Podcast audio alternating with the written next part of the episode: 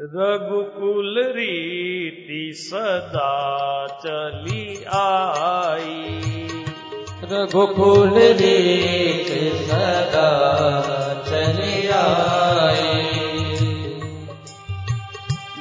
रघुकुल रीत सदा चली आई। रघुकुल रीत सदा चली आई।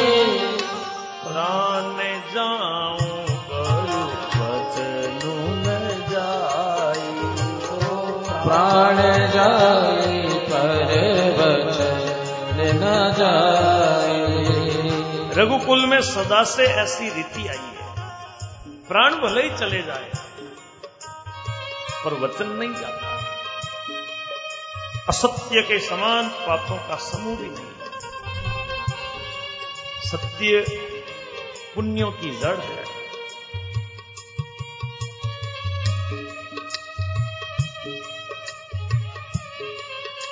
अब वो केकई बोली,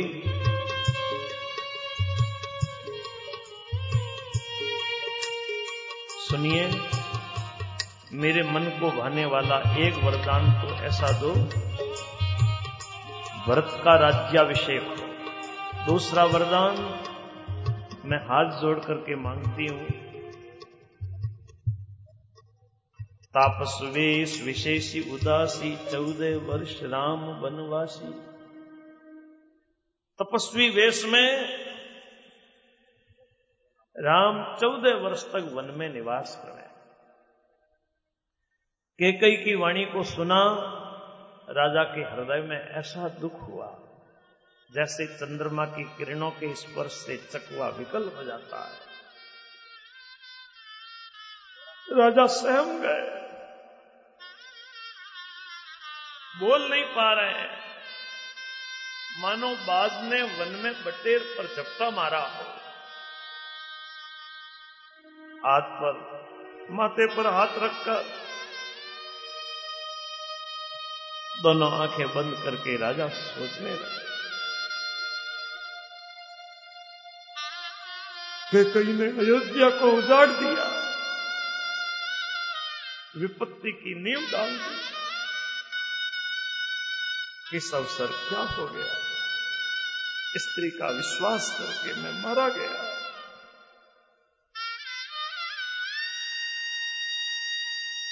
राजा दुखी हो रहे हैं कि कई क्रोधित होकर के बोली, क्या भरत आपके बेटे नहीं है?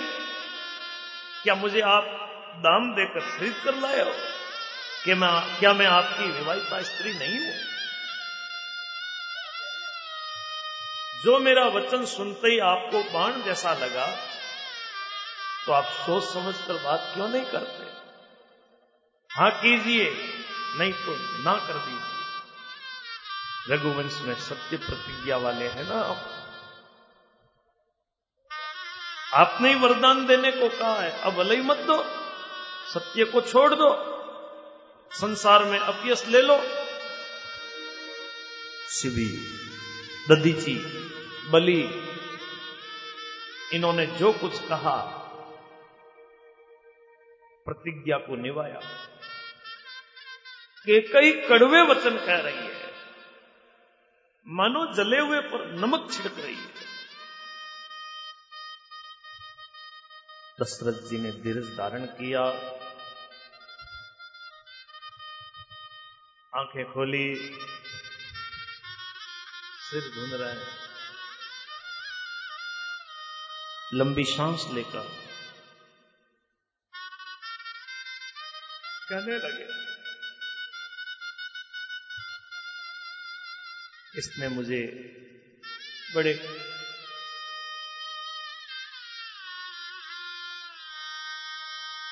कठोर मारा। के कई सामने इस प्रकार दिखाई दे रही है मानो क्रोध रूपी तलवार म्यान से बाहर खड़ी है। राजा ने देखा, ये तलवार बड़ी भयानक है, कठोर है। क्या सत्य ही मेरा जीवन लेगी राजा अपनी छाती कड़ी करके, नम्रता के साथ केकई से बोले, केकई, विश्वास और प्रेम को नष्ट मत कर। ऐसे बुरे वचन क्यों बोल रही है? भरत और राम दो मेरी आँखें हैं। ये मैं सत्य कह रहा हूँ। सुबह होते ही दूध भेजूँगा वर्ष शत्रुघ्न आ जाएँगे। अच्छा मुहूर्त देखकर तैयारी करके भरत को राज्य दे दूँगा। राम को राज्य का लोभ नहीं है। भरत पर राम जी का प्रेम है। मैं ही अपने मन में बड़े छोटे का विचार करके राजनीति का पालन कर रहा था, बड़े को राज तिलक देने जा रहा था। राम की सौ बार सौगंध खाकर के स्वभाव से कह रहा हूँ, कौशल्या ने मुझे कुछ भी नहीं कहा। हाँ, मैंने तुझे बिना पूछे ये सब किया, इस कारण ये मेरा मनोरथ खाली गया। क्रोध छोड़ दे मंगल साथ सजा थोड़े दिनों बाद भरत युवराज हो जाएँगे। बस एक ही बात का मुझे दुख लगा। तूने दूसरा वरदान बड़ी अड़चन का मांगा।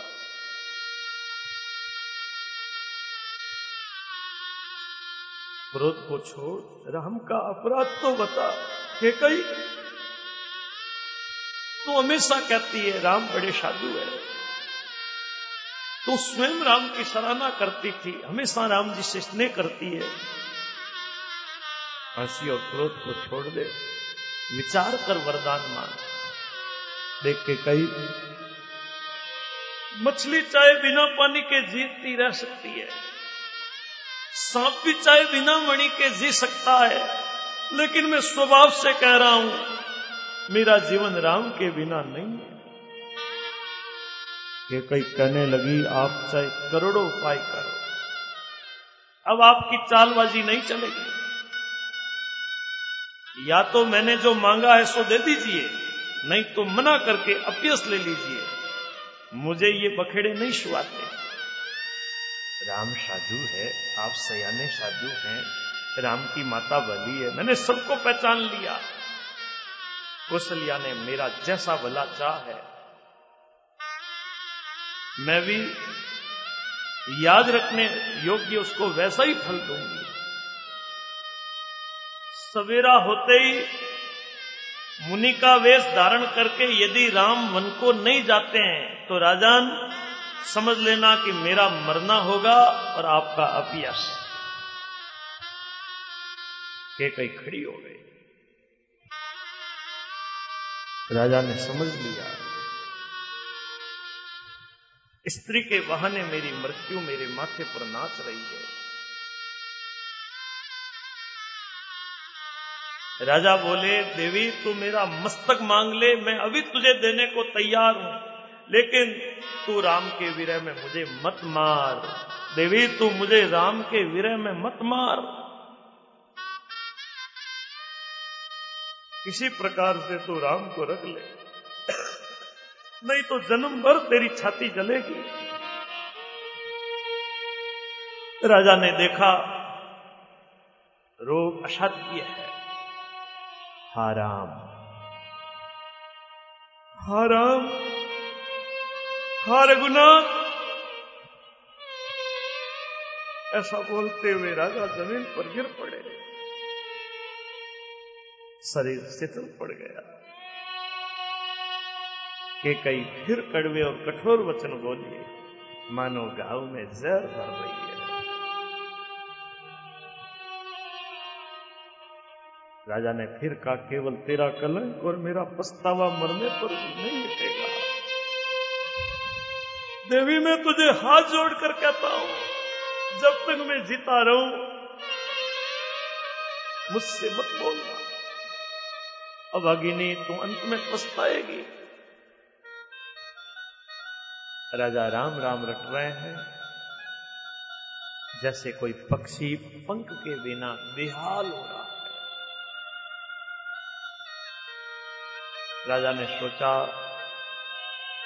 आज सूर्य नारायण उदय ही नहीं अयोध्या को बेहाल देखकर भगवान सूर्य नारायण आपके हृदय में पीड़ा होगी विलाप करते करते सवेरा हो गया। राज दरवाजे पर वीणा बांसुरी संग ध्वनि होने लगी। बाट लोग विरदावली पढ़ रहे हैं, गवैया गुणगान कर रहे हैं। आज वो सब राजा सुनते हैं तो राजा को बाण की तरह लग रहे हैं। राज दरवाजे पर मंत्रियों की, सेवकों की भीड़ लगी है। सब कहने लगे, अवधपति अभी तक क्यों नहीं जगे? राजा नित्य रात के पिछले पैर जाग जाते हैं। आज बड़ा आश्चर्य हो रहा है। सुमंत्र, आप जाओ, राजा को जगाओ। उनकी आज्ञा पाकर हम सब काम करें। सुमंत्र राजमहल में गए। देखा राजमहल आज भयंकर दिख रहा है।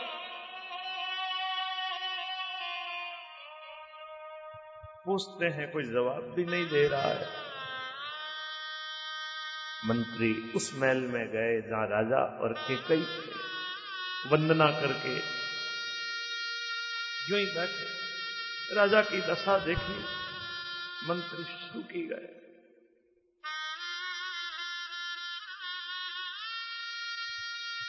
पूछा, राजा को क्या हुआ?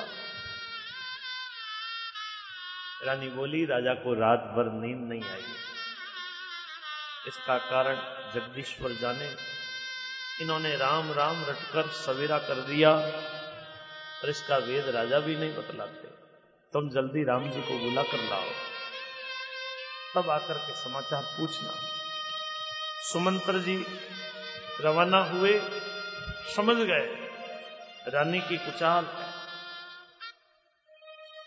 सुमंत्र व्याकुल है, रास्ते में पैर नहीं पड़ रहा, यानी पैर आगे बढ़ता ही नहीं। राम जी को बुला करके राजा क्या कहे? किसी तरह हृदय में धीरज धारण करके द्वार पर गए। सब लोग मंत्री को उदास देखकर पूछने लगे। किसी तरह समझा बुझाकर सुमंत्र वहाँ गए जहाँ राम जी थे। राम जी ने सुमंत्र जी को आते हुए देखा। पिता की तरह उनका आदर किया। मंत्री राम जी को साथ लेकर पिता के महल में जा रहे हैं। आज राम जी मंत्री के साथ बिना किसी लवाजमे के जा रहे हैं, जहाँ का लोग दुख कर रहे हैं। राम जी ने जाकर देखा राजा बुरी हालत में पड़े हैं। करुणामय मृदु राम स्वभाव, राम जी का स्वभाव बड़ा कोमल है। करुणामय पहली बार राम जी ने आज दुख नाम की चीज़ को देखा कि दुख क्या चीज़ होती है। इससे पहले कभी उन्होंने दुख सुना भी नहीं था। माँ मुझे पिता के दुख का कारण तो बताओ कि कई बोली राम सुनो। सारा कारण यही है कि राजा का तुम्हारे ऊपर बड़ा स्नेह है। इन्होंने मुझे दो वरदान देने को कहा था। मुझे जो अच्छा लगा वो मैंने मांगा। राजा के हृदय में चिंता सताने लगी। ये तुम्हारा संकोच छोड़ नहीं सकते। इधर तो बेटे का स्नेह, उधर प्रतिज्ञा। अब राजा धर्म संकट में है। यदि तुम कर सकते हो तो राजा की आज्ञा सिरोधार्य करो और राजा के इस क्लेश को मिटा। राम जी बोले, माँ, इस संसार में वही पुत्र भागी है। इस संसार में वही पुत्र बड़ भागी है जो माता पिता के वचनों की पालना करता जो पितु मातु वचन अनुरागी माता पिता की आज्ञा का पालन करता है, वही पुत्र भागी है। माता पिता को संतुष्ट करने वाला पुत्र इस संसार में दुर्लभ है। माँ, वन में तो विशेष रूप से मुनियों का मिलन होगा। मेरा सब प्रकार से इसमें कल्याण है। फिर पिताजी की आज्ञा, माँ, तुम्हारी सम्मति। अब भरत राज्य पाएँगे। आज विदाता सब प्रकार से मेरे अनुकूल है। यदि ऐसे काम के लिए भी मैं वन को नहीं जाऊँ तो मूर्खों के समाज में सबसे पहले मेरी गिनती करनी चाहिए। बस, मुझे एक ही बात का विशेष दुख हो रहा है। महाराज, इतने दुखी क्यों? इस छोटी सी बात के लिए पिताजी को इतना भारी दुख हो रहा है। मुझे विश्वास नहीं होता, क्योंकि महाराज, गुणों के अथा समुद्र है। महाराज, स्वयं क्यों नहीं कहते? कि कई राम जी का रूप पाकर हर्षित हो गए। कहने लगी, भरत की सौगंध, मुझे राजा के दुख का दूसरा कोई कारण मालूम नहीं है।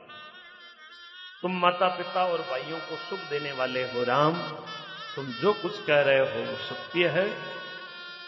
तुम पिता माता के वचनों का पालन करने वाले हो। मैं तुम्हारी बलियरी जाती हूँ। तुम अब पिता को समझा करके यही बात कहो। बुढ़ापे में ये अपयस नहीं ले जिस पुण्य ने इनको तुम जैसे पुत्र दिए हैं, उसका निरादर करना ठीक नहीं। राजा की मूर्छा दूर हुई। राम राम, ऐसे बोले। करवट ली। मंत्री बोले, राजन, राम जी आए हैं। राम जी आए हैं। ये बात सुनी उन्होंने आँखें खोली। मंत्री ने राजा को बैठाया। राम जी ने पिता के चरणों में प्रणाम किया। राजा ने राम जी को हृदय से लगा लिया। मानो खोई हुई मणि मिल गई है। आँखों से अश्रु धारा बह रही है। राजा बार बार राम जी को हृदय से लगाते हैं। महादेव जी को याद करके कह रहे हैं, हे सदाशिव विनती सुनो। आप तो मुँह मंगा वरदान देने वाले हो। मेरा दुख आप दूर करो। राम जी की ऐसी बुद्धि करो, ये मेरे वचनों को त्याग कर घर में ही रहे। राजा मनी मन विचार कर रहे बोलते नहीं। पीपल का पत्ता कैसे हवा में डोलता है, ऐसे ही आज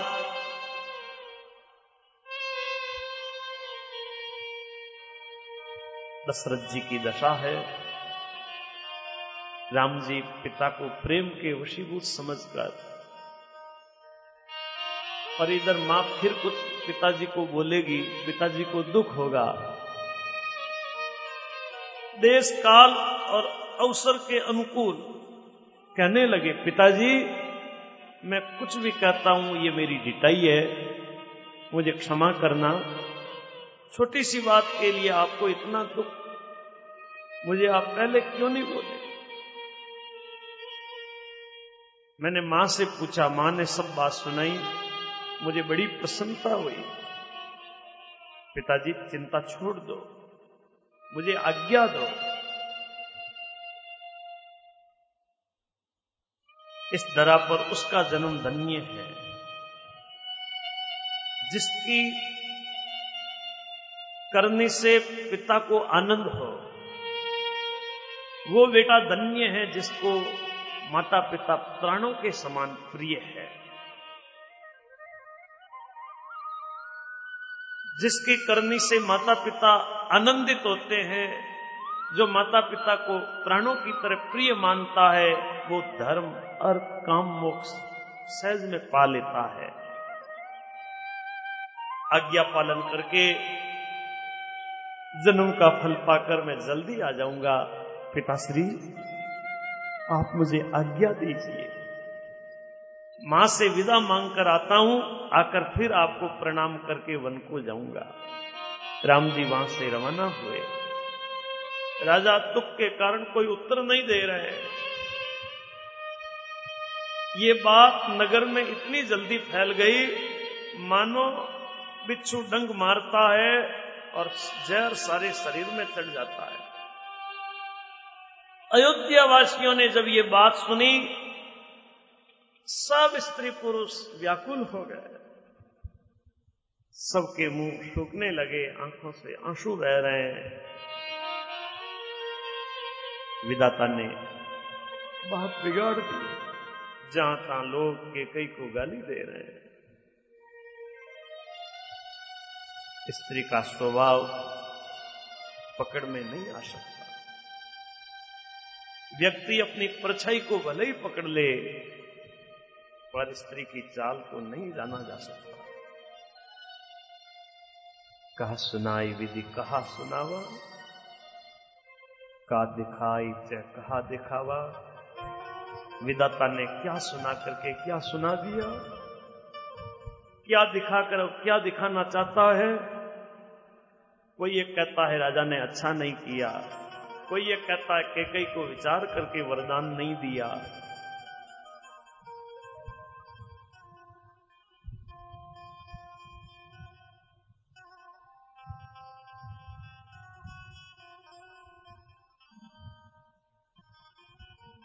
स्त्री पुरुष सभी दुखी हो रहे हैं। राम जी कुशलिया जी के पास गए। राम जी को देखते ही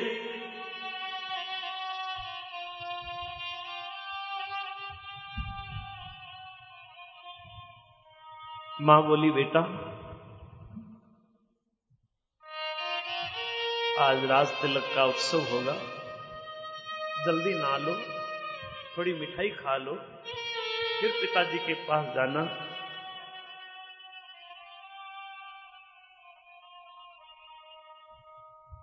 राम जी माँ से कहने लगे, माँ,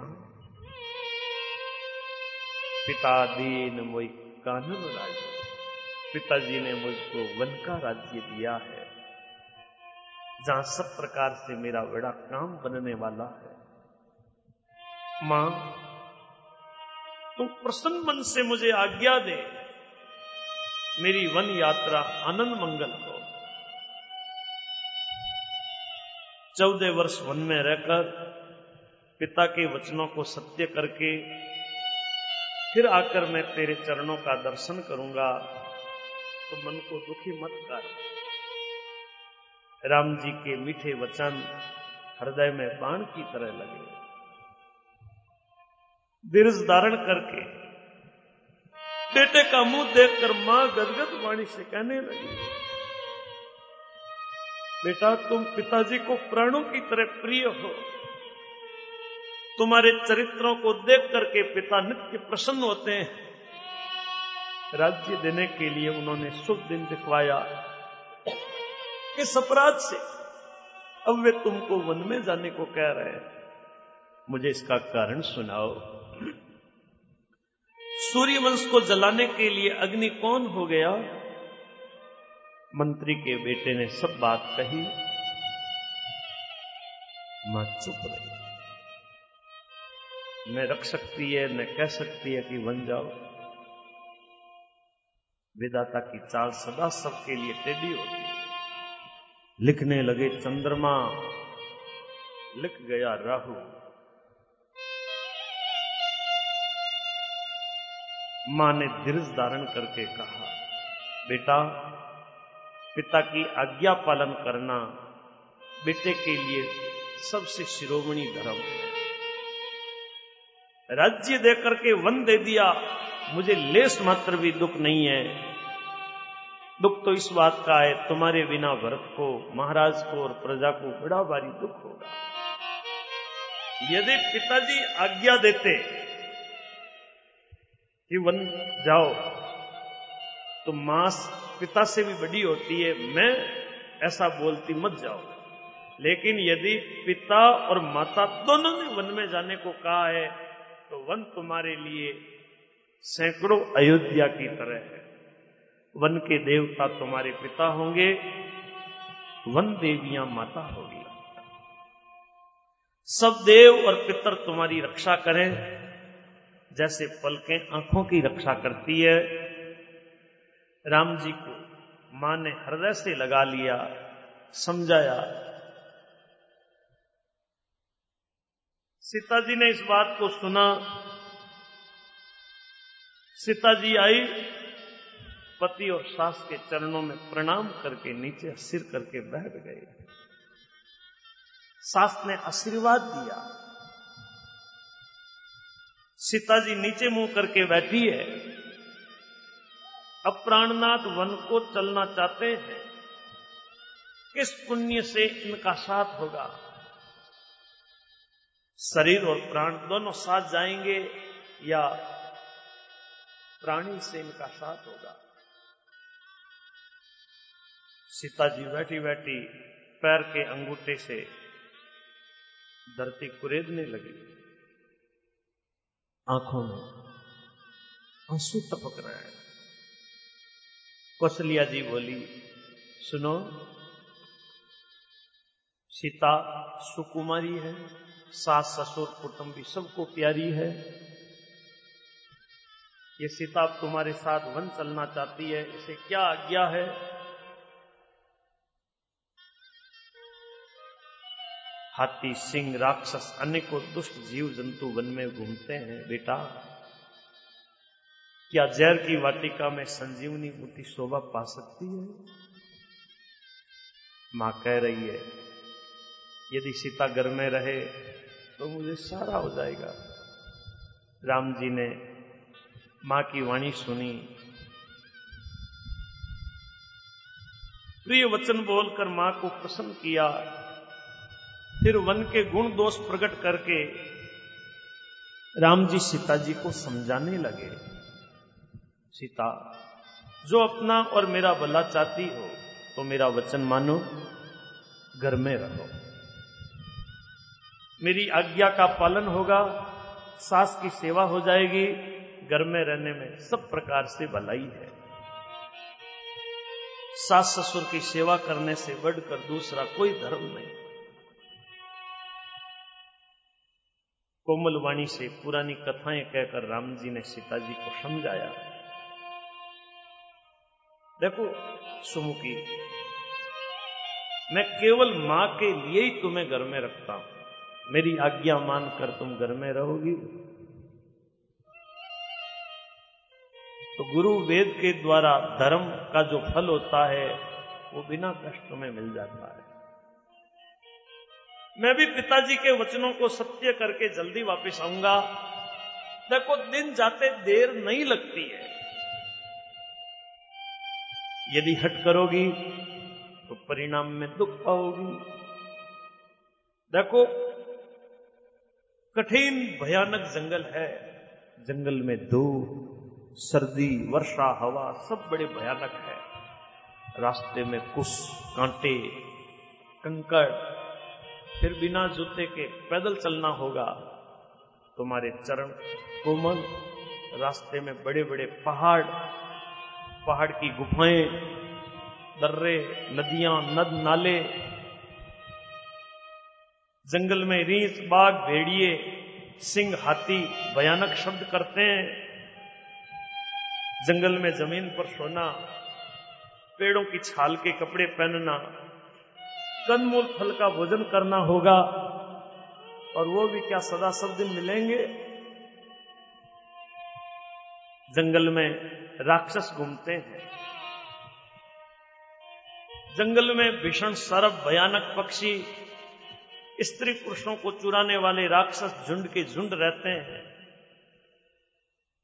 तुम्हारे वन जाने की बात लोग सुनेंगे तो मुझे अपयस देंगे।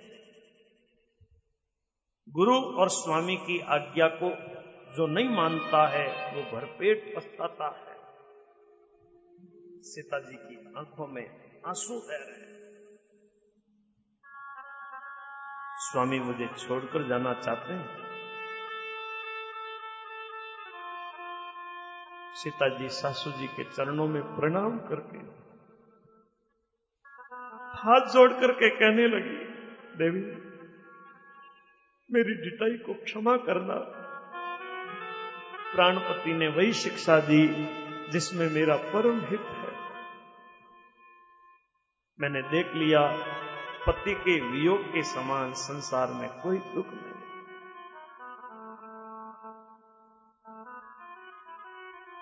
पति के बिना स्वर्ग भी मेरे लिए नरक की तरह है।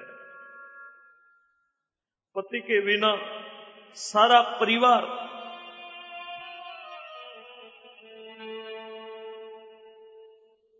सूर्य की तरह तहाने वाले हैं।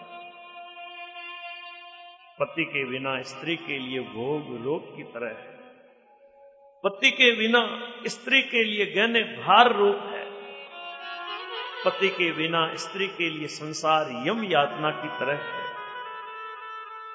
हे प्राणनाथ, आपके बिना संसार में मुझे कुछ भी सुखदाई नहीं है। जिय बिनु देह, नदी बिनु बारी। ये ना पुरुष बिन बना रही बिना जीव के शरीर और बिना जल के नदी, वैसे ही है नाथ बिना पुरुष के स्त्री।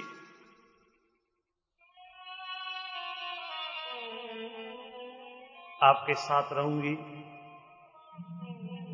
पशु, पक्षी, ये मेरे कुटुंबी होंगे। वन नगर होगा, वृक्षों की छाल, सुंदर वस्त्र होंगे, पर्णकुटी वो झोंपड़ी स्वर्ग की तरह सुख देने वाली होगी। वन देवता मेरे सास ससुर की तरह सार संभाल करेंगे। कंद मूल फल अमृत की तरह आहार होगा। आप मुझे साथ ले चलिए। आप मुझे साथ ले लीजिए। यहाँ मत छोड़े चौदह वर्ष तक मुझे अयोध्या में रखते हैं तो जान लीजिए मेरे प्राण नहीं रहेंगे। आपके चरणों को देखते हुए चलूँगी, मुझे मार्ग में थकावट नहीं होगी। सब प्रकार से मैं आपके चरणों की सेवा करूँगी। आपके पैर धोकर, पेड़ों की छाया में बैठकर प्रसन्न मन से हवा करूँगी।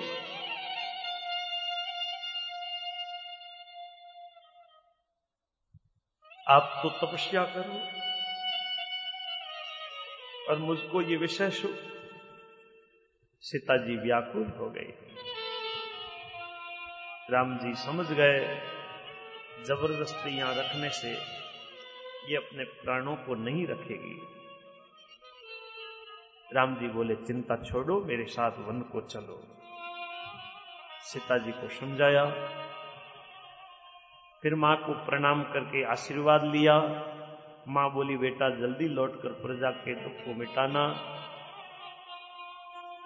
इस निष्ठुर माँ को भूल मत जाना। सीता जी सासू के चरणों में प्रणाम करती है, बोली, माँ, आपकी सेवा करने के समय देव ने मुझे वनवास दे दिया। मेरा मनोरथ सफल नहीं किया। माँ ने सीता जी को शिक्षा दी, आशीर्वाद दिया। जब तक गंगा और यमुना की धारा बहे, तब तक सीता तुम्हारा सुहाग अचल रहे जब लक्ष्मण जी ने समाचार पाया, व्याकुल होकर लक्ष्मण जी दौड़े दौड़े आए। शरीर काँप रहा है, रोमांच हो रहा है। रघुनाथ जी, क्या कहेंगे? घर में रखेंगे या मुझे साथ ले चलेंगे? आकर लक्ष्मण जी, राम जी के चल पकड़ लेते हैं।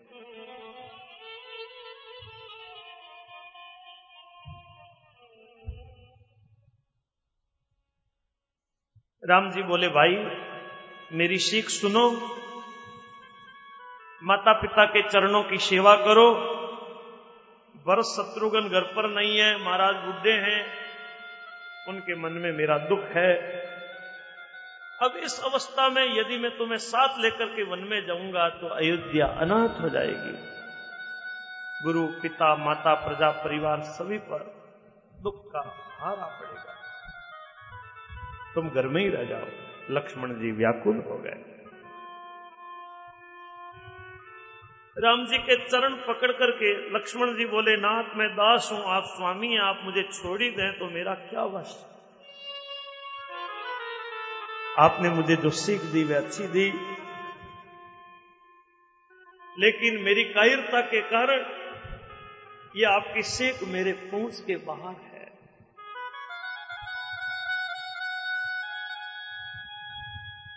मन वचन कर्म से।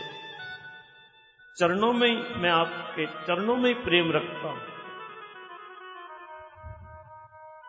क्या मैं अब त्यागने योग्य हूँ? तब राम जी बोले, जाओ माँ से विदा मांग कर आओ। जल्दी वन को चलो। लक्ष्मण जी आनंदित हो गए। बड़ी हानि तो दूर हो गई और बड़ा लाभ हुआ। लक्ष्मण जी सुमित्रा के पास आए, चरणों में प्रणाम किया। लक्ष्मण जी ने सब कथा विस्तार से कही। सुमित्रा कठोर वचनों को सुनकर सहम गई। लक्ष्मण जी ने देखा, अब अनर्थ हो गया। अब माँ ने यदि मना कर दिया तो? डर रहे हैं। सुमित्रा बोली कि कई ने बुरी घात लगाई। लेकिन लक्ष्मण, सीता तुम्हारी माँ तो है राम जी तुम्हारे पिता हैं। जहाँ राम जी का निवास है, वहीं तुम्हारे लिए अयोध्या है। सीताराम जी वन में जाते हैं तो लक्ष्मण, अयोध्या में तुम्हारा कुछ भी काम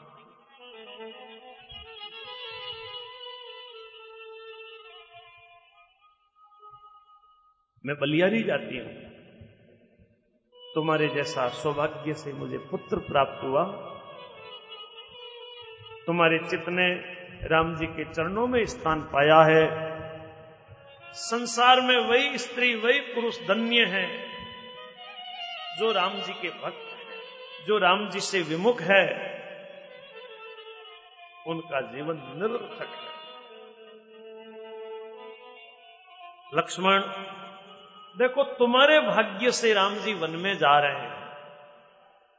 दूसरा कोई कारण नहीं। राम जी के चरणों में तुम्हारा प्रेम हो। सीताराम जी की सेवा करना, माँ के चरणों में प्रणाम करके लक्ष्मण जी राम जी के पास आए। राम जी सीता जी लक्ष्मण जी।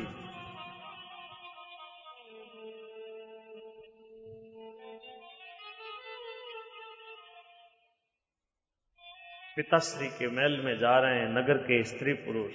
आपस में कह रहे हैं विदाता ने खूब बात बिगाड़ दी। आज राज दरवाजे पर भीड़ हो गई है, उस दुख का वर्णन नहीं हो सकता है। मंत्री ने कहा राम जी पधारे हैं।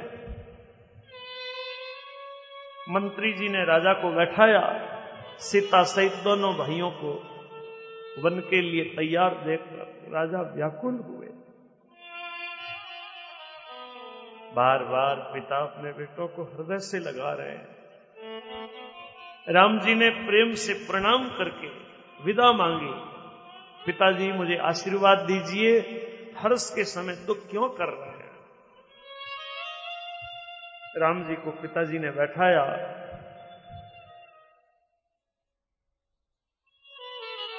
अपराध तो कोई और करे और उसका फल कोई और भोगे। भगवान की लीला बड़ी विचित्र है। राजा ने राम जी को रखने के लिए कई उपाय किए। लेकिन राजा ने देख लिया, अब राम जी रहने वाले नहीं। राम जी का रूप देख लिया। सीता जी को राजा ने शिक्षा दी, वन के दुख सुनाए। सास ससुर और पिता के पास रहने के लिए कहा सीता जी का मन राम जी के चरणों में अनुरक्त है। अब उनको घर अच्छा नहीं लगता है। अब उनको वन भयानक नहीं लगता है। सुमंत्र जी की स्त्री, गुरु वशिष्ठ जी की स्त्री, चतुर सखियाँ सीता जी को समझाती है, राजा ने तुम्हारे को वनवास नहीं दिया। ससुर, गुरु और सास कहे वही करो। संकोच के कारण सीता जी उत्तर नहीं देती है। तब वो के कई तमक कर बोली उसने मुनियों के कपड़े, आभूषण, कमंडल आदि लाकर राम जी के आगे रख दिए। बोले, राजा को तुम प्राणों के समान प्रिय हो। राजा तुम्हें वन जाने का नहीं कहेंगे। माँ की बात को सुना, राम जी को बड़ा सुख हुआ। लेकिन राजा को ये वचन बाणों की तरह लगे, अब भी प्राण क्यों नहीं निकलते? राजा मूर्छित हो गए। किसी को कुछ नहीं सूझ रहा है, क्या करें? राम तुरंत मुनि वेश बनाई, चले जनक जननी सिरुनाई राम जी तुरंत मुनि का वेश बनाकर माता पिता को प्रणाम करके रवाना हुए। वन का सब साथ सामान सजाकर वन के लिए आवश्यक वस्तुओं को साथ लेकर राम जी